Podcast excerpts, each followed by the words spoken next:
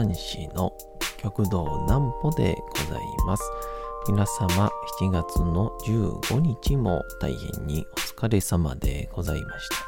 お休みの準備をされる方、もう寝るよという方、そんな方々の寝るをともに寝落ちをしていただこうという講談師、極道南歩の南歩ちゃんのお休みラジオ。このラジオは毎週月曜日から金曜日の21時から音声アプリサウンドクラウド、Spotify、Amazon Music、Podcast にて配信をされております。皆様からのお便りもお待ちしております。お便りは極道南歩公式ホームページのおやすみラジオ特設ページから送ることができます。内容は何でも結構です。ねえねえ聞いてよなんぽちゃんから始まる皆様の日々の出来事や思っていることなどを送ってください。ご希望の方にはなんぽちゃんグッズプレゼントいたしますので住所、お名前お忘れなくと。えー、いうことで、えー、今日はですね、あの、現在、あの、博多に行っておりまして、で、博多に、え行ってるんですけども、ちょっとまだあの、出先というか、え遠方に行った時用にですね、ちょっとちっちゃいマイクをちょっと用意しようかなと思っていたのが、ちょっとまだ届きませんので、まあ、あの、あれですね。えー、前日撮りというんでしょうか。あの、なので、まあ、まだ14日の、えー、夕方頃に、まあ、今これをやってるんですけど、博多で、えー、会があるための、ちょっとご挨拶回りと広報宣伝に行っている、そんな話です。なんぽちゃんの明日は何の日？さて、明日が7月の16日でございますね。えー、ちょうど半分ということなので、早いですね。まあ、毎月言うてますけど。さあ、何の日でございましょうか？清須会議が行われる。1582年7月16日、織田信長亡き後の織田家後継ぎ問題、領地再分配に関する会議が清洲城で行われました。会議から行われた場所から通称清洲会議と呼ばれております。表記に関しては清洲城と書く場合もあるという。数がね、あの、本州の州なのか、えー、須磨海岸の数なのかっていうところがあるんですけど、えー、同年6月に起こった本能寺の変で、織田信長が亡くなり、織田家後継者、えー、領地の配分を決める目的で、尾張の国、清洲城に織田家の有力家臣であった4名、柴田勝家、丹波長秀、田柴秀吉、池田常興が集まり話し合いが行われました。で、これは簡単なことなんですけど、簡単にちょっとお伝えすると、えー、織田信長の次男、次男であります織田信勝三男である織田信孝が互いに後継者の地位を主張し合い平行線のまま決定には至らずそこで清須会議にて羽柴秀吉が織田信長であるの、えー、ひ孫である三法師を織田家当主に立てることで一旦は決着をし織田家家臣たちも、えー、武将武将ながらこれを了承します。参謀士が当主となるも、まだ幼く、成人するまでは、擁立をした橋場秀吉が後継人となる。有無も強引に取り付けた後に行われた領地分配では、最も権力と実力もある大名となっていた、えー、柴田勝家領を参謀士プラス秀吉領が逆転をすることとなりました。結果的に当時織田家家臣の中でも特に橋場秀吉の地位は低く清須会議に参加することさえ疑問視されておりましたが織田信長に謀反を働いた明智光秀を撃った橋場秀吉の功績、政治力などの影響もあり、橋場秀吉の最も望む形で会議は終了したと言われております。この会議にて実質的に織田信長の後継的立場を得た橋場秀吉は以後天下統一に向け幕臣をしていくきっかけとなったそうなということなんですけど。キオス会議って確か三谷幸喜さんが映画にされてましたよね。なんかみんなでただひたすらに旗取りゲームとかするんですけど、えー、めちゃくちゃ面白い。もうなんか、あれだ、役所広司さんとかかな。あたりが、もう、とんでもないリアクションで、通になんか、現代劇みたいな話を見てるような感じなんですけど、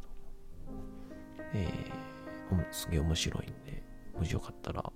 Amazon プライムに入ってたんちゃうかな。うん。えー、ぜひ見てください。で、今日はあの、8月20日にですね、えー、博多での講談会が、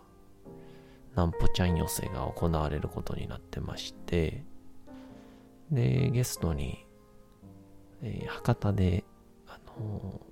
ー、フリー落語家というか、アマチュア落語家というんでしょうか、えー、内浜落語会っていうですね、えー、そういう、こう、団体があって、で、そこから、そこつや寛釈さんという方が、えー、ゲストに来ていただくことになりまして、えー、まああの、博多の中央区の方でかな、もう、あの、ライターとかいうか、あの、こう、記者というか、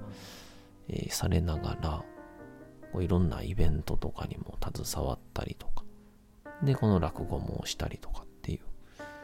う、すごい、えー、活躍をされている方なんですけど、え、この方に、前、あの、佐賀にですね、えー、結婚式の余興で講談をしに行った時に、えー、出会うことがありまして、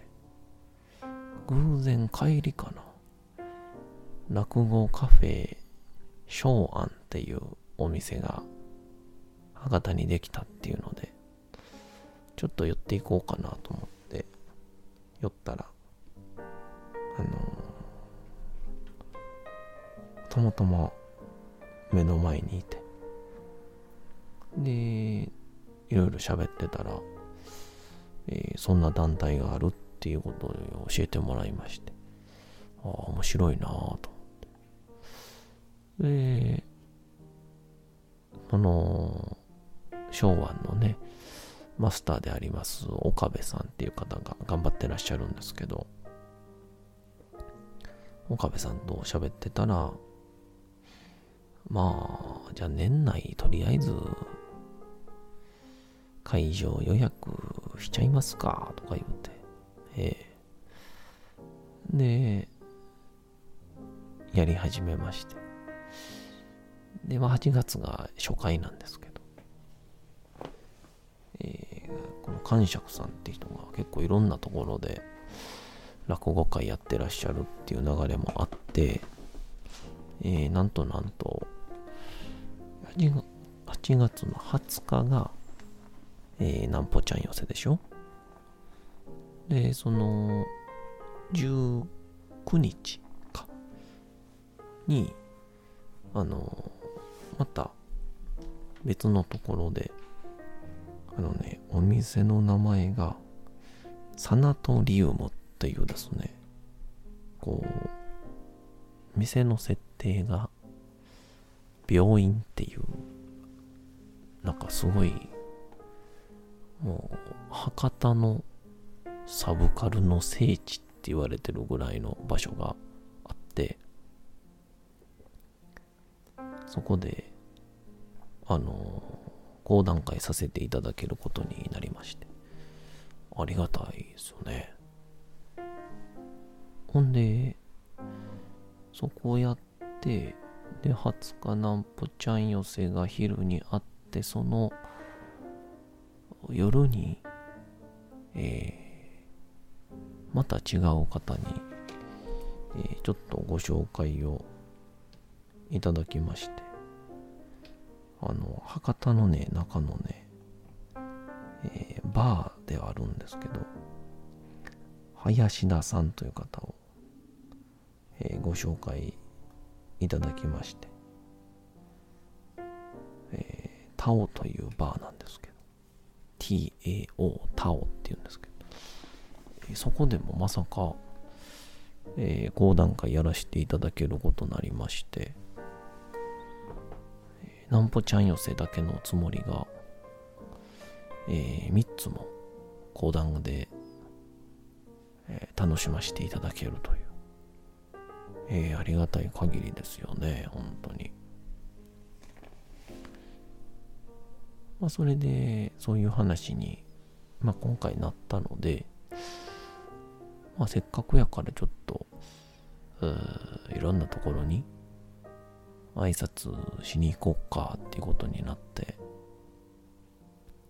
えー、今博多にこれを聞いていただいてる皆さんの時には博多におります。まあ、多分現地のもつ鍋を食べて、えー、お酒を飲んで、で、現地の美味しい豚骨ラーメン食って、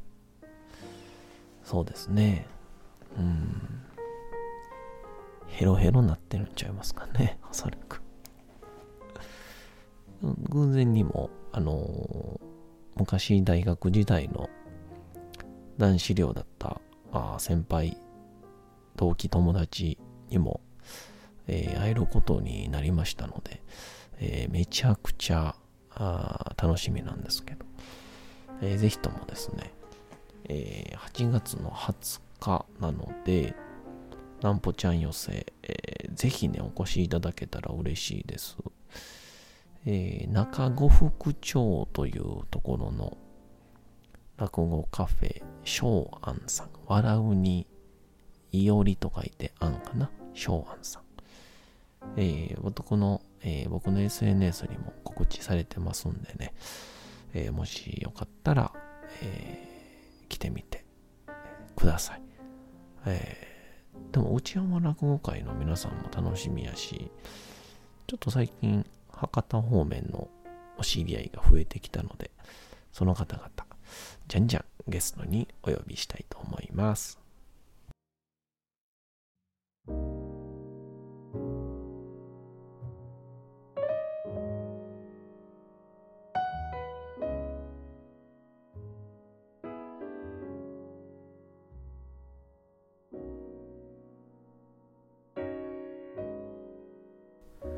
さて時刻はうとうと朗読会の時間となりました。皆様小さい頃眠れなかった時にお父さんお母さんおじいちゃんおばあちゃんお世話になっている方に本を読んでもらった思いではないでしょうか。なかなか眠れないという方のお力に寝落ちをしていただければと毎日様々な物語小説をお届けしております。本日お読みしますのも三島由紀夫の金閣寺でございます。この時代やったらもう新幹線は小玉であるのかな？多分東京大阪がまだ6時間とかかかってた時代ですよね。まあ、そう思うと今だいぶ早くなったんだなとも思いますが。どうぞ本日もお楽しみください。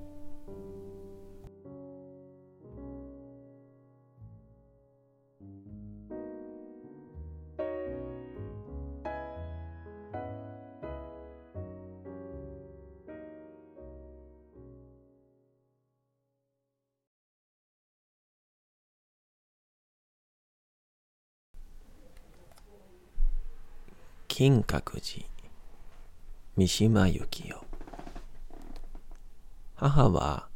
美しい金閣とは生まれながらに無縁の人種であったがその代わりに私の知らない現実感覚を持っていた。京都に空襲の恐れがないことは私の無双にもかかわらず本当のところかもしれなかった。そしてもし金閣が空襲を受ける危険がこの先ないとすれば、差し当たり私の生きがいは失せ、私の住んでいた世界は瓦解するのであった。一方、思いもかけない母の野心は、それを憎みながらも私を虜にした。父は一言も言わなかったが、母と同じ野心の下に、私をこの寺へ送ったのかもしれなかった。田山道仙氏は独身であった。氏自身が先代に続亡をされて、六音寺を継いだのであれば、私も心がけ次第で死の後継者に犠せられるかもしれなかった。そうし、そうなれば、金閣は私のものになるのである。私の考えは混乱をした。第二の野心が重荷になると、第一の無双、金閣が空襲を受けることに立ち戻り、その無双が、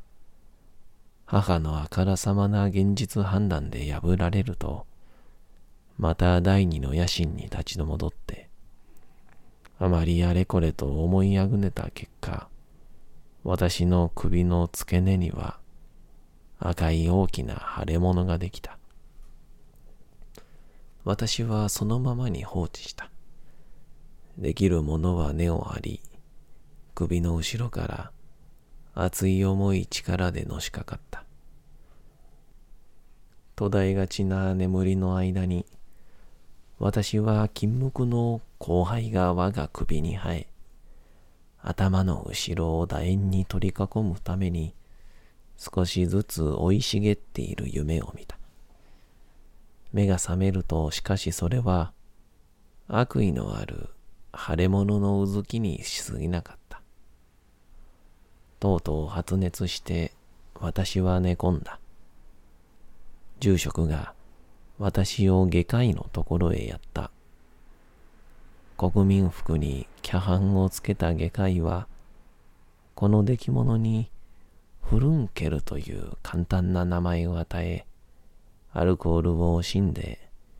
火で破って消毒したメスをあてがった。私はうめいた。熱い重苦しい世界が私の後頭部で弾け、しぼみ衰えるのが感じられた。